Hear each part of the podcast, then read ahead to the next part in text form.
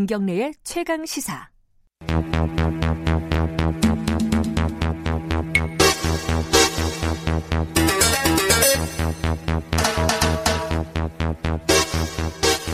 네, 김경래 최강시사 3부 시작합니다. 어, 화요일 이 시간에는 사건의 이면을 들여다보는 추적 20분입니다. 두 분 자리해 주셨습니다. 박지훈 변호사님 나와 계십니다. 안녕하세요. 네, 안녕하십니까. 변호사 박지훈입니다. 네, 장용진 아주경제 기자 나와 계십니다. 안녕하세요. 안녕하십니까. 오늘 다룰 기사는요. 그 보습학원 원장이 10살 초등학생을 성폭행한 사건입니다. 네.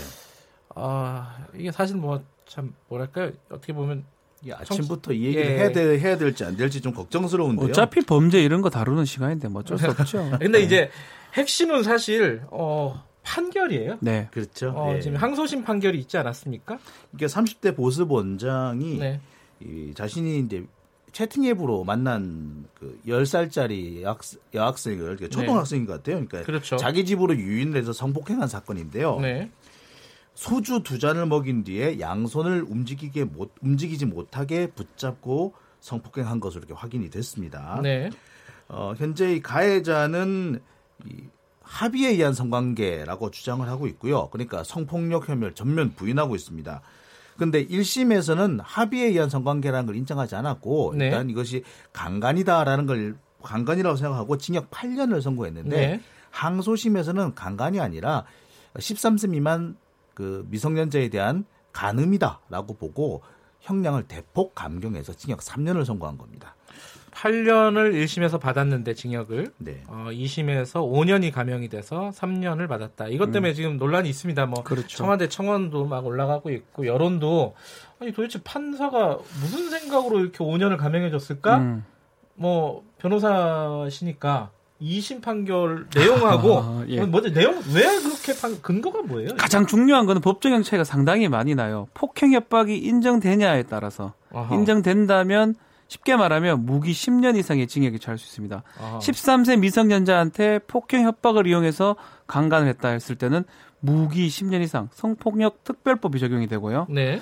근데 만약에 성 13세 미만자한테 폭행 협박이 없었다. 예. 없는 상태에서 성관계가 됐다. 그러면 미성년자 의제 강간 형법이 적용이 됩니다. 그건 3년 이상입니다.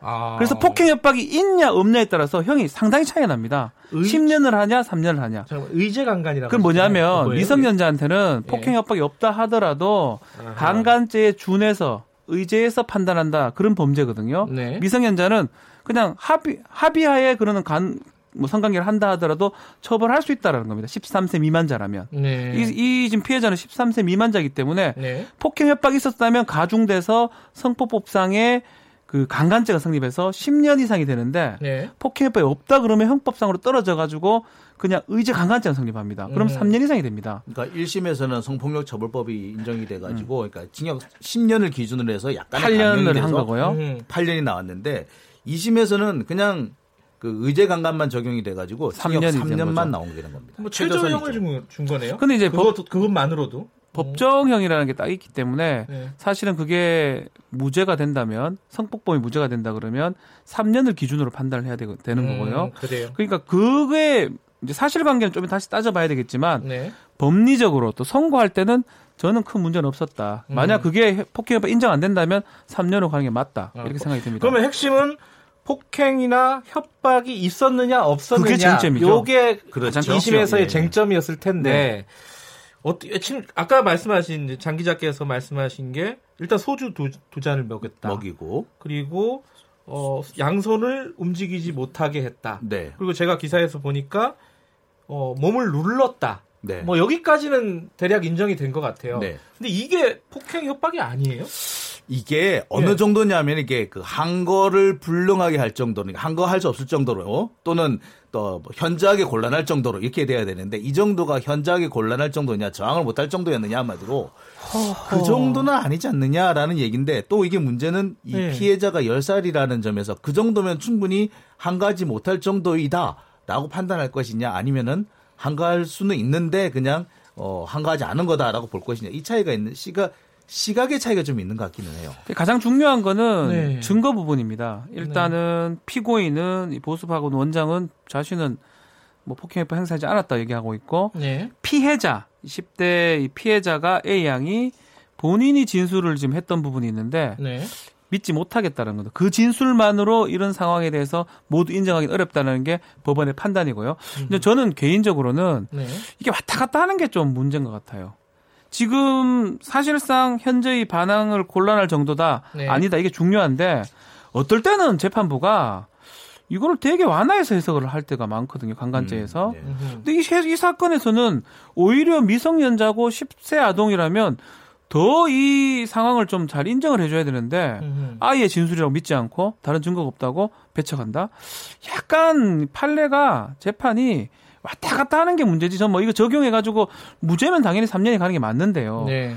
이거의 인정에 대해서는 사실 저도 변호사 입장이지만 이제 앞으로 강간 사건 어떻게 해야 될지 좀 좀, 좀, 좀 불안합니다 사실은. 정리가 필요할 것 같아요. 말씀하신 맞습니다. 예, 대로 예. 이 그러니까 강간이라는 거의 정의가 무엇이냐. 그렇죠. 요 부분이 헷갈린다는 거 아닙니까? 그죠? 그렇죠.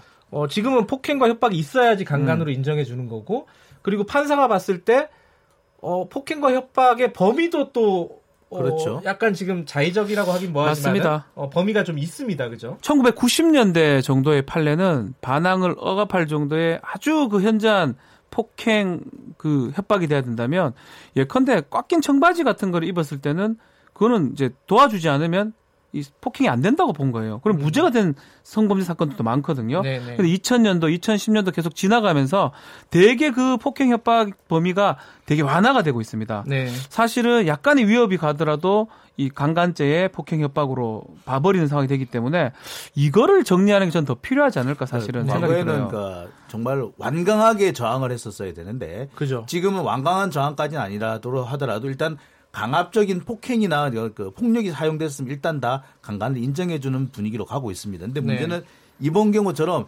직접적인 폭행은 앞섰지만 강압이라고 볼 수 있는 상황이 있었는데 네. 이걸 어디까지 인정할 것이냐는 아직까지도 지금 기준이 왔다 갔다 하는 거죠.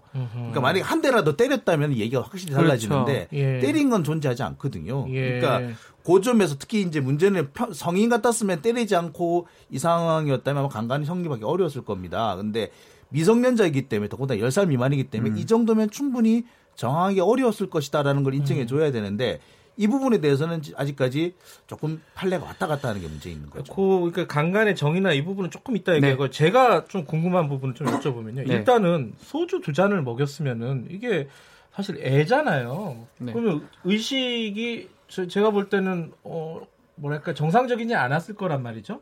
이럴 때 강간이 성립하는 거 아닙니까? 그래서 이제 그 사실관계 인정 부분이거든요. 예. 소주 두 잔이 폭행이나 협박에 특히 반항을 억압할 정도의 폭행 협박이 될 수 있느냐 이 부분인데 예. 그 사람마다 좀 기준이 다른 것 같아요. 저도 어. 뭐 저는 비슷하게 생각하는데 예. 재판부는 그건 아니라고 본 것 같아요. 소주 두 잔 정도 마시고 예컨대 문제가 생길 수는 없다라고 판단한 것 아하, 같습니다. 그래요. 인정하겠다는 뭐 준 강간을 인정할 수. 있었을 것 같긴 것 한데 같은데. 예. 제가 볼 때는 조금 이게 그 유죄와 무죄의 어떤 경계선에 좀 있는 것 같기는 해요. 근데 사실은 또 한 가지 또 봐야 될 게 이게 기소된 게 성폭법상 강간죄입니다. 미성년자 강간. 예.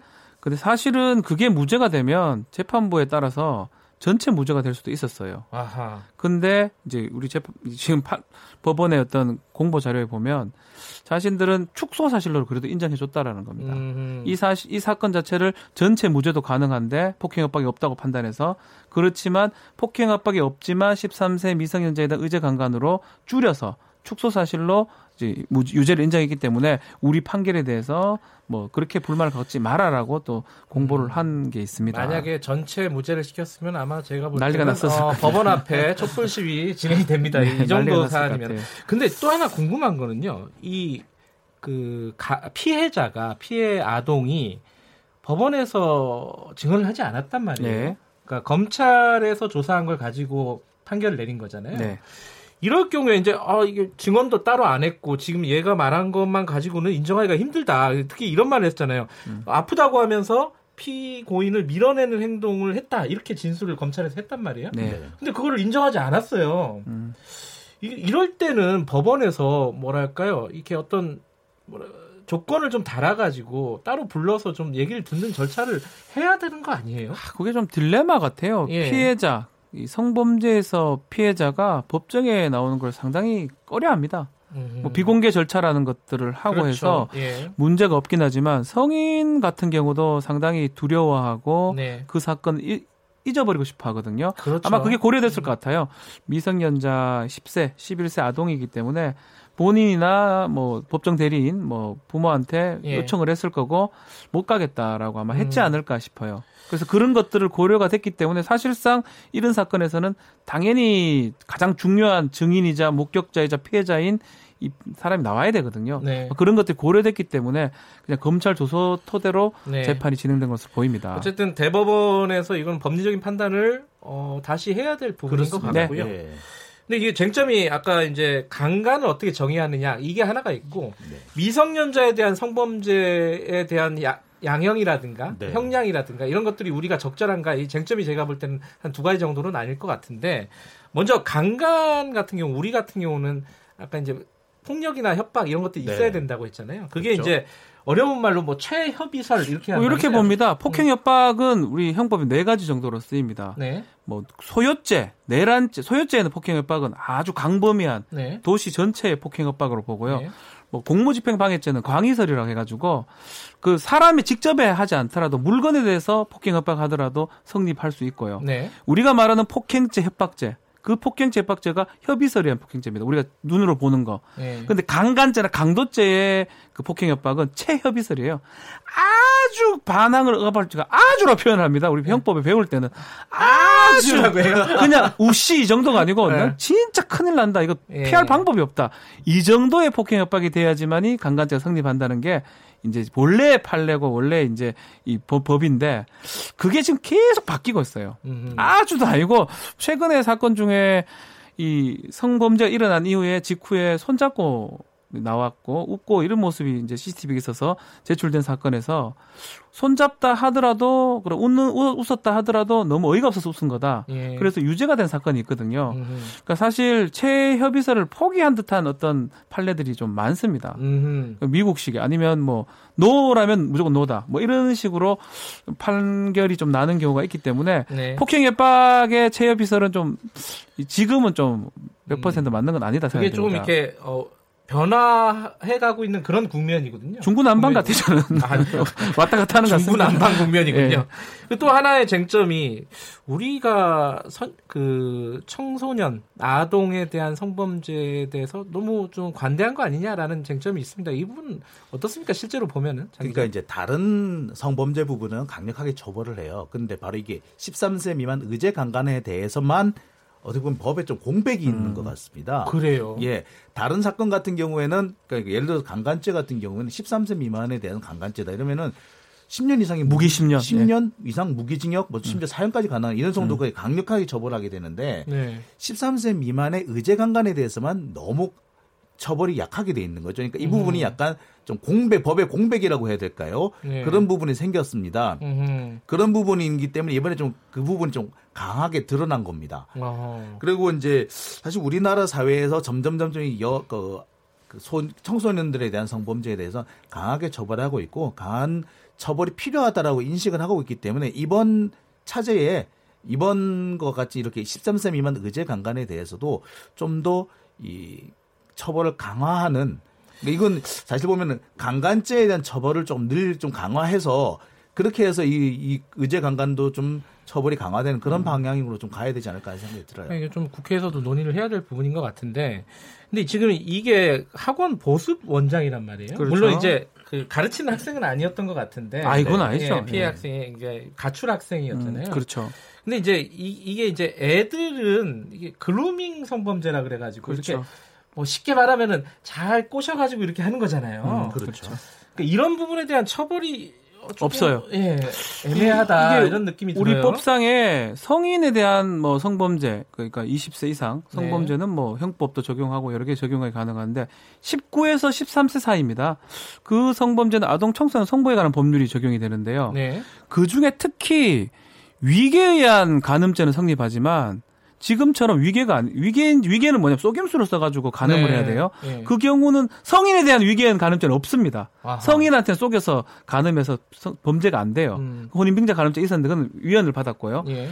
그, 그렇지만 13세, 19세 사이에 속임수를 써서 청소년한테 간음을 했을 때 범죄가 음. 되긴 하는데 지금 말은 그루밍. 예. 그루밍 범죄라는 거는 본인이 쏘갔다고 생각도 안 할 뿐더러 사, 실 말하도 키운다는 개념도 있잖아요. 네. 뭐 유혹한다 개념도 있고 그러니까 성장시킨다는 개념이 있기 때문에 이거가 법에 공백이 생긴 겁니다. 음흠. 그래서 선생님이나 뭐 성직자들 최근에 그런 사건도 있었죠. 네. 그 청소년에 대해서 그렇게 했던 간음죄는 지금 우리 법상으로는 처벌할 방법이 사실 없거든요. 그게 입법적 공백이 아닌가 생각도 들어요. 여러 가지로 좀 공백들이 있네요. 예. 그 대법원에서 요번 사건은 워낙 이제 언론에서 이슈가 많이 돼서 네. 아마 대법원 판결에 대한 관심도 굉장히 높을 것 같습니다. 그때 한번 좀 다시 한번 다뤄볼 만한 얘기가 아닌가 싶습니다. 일단 오늘은 여기까지 해야겠습니다. 고맙습니다. 네, 감사합니다. 박지훈 변호사, 장용진 아주경제 기자였습니다. 김경래 최강시사 듣고 계신 지금 시각은 8시 46분입니다.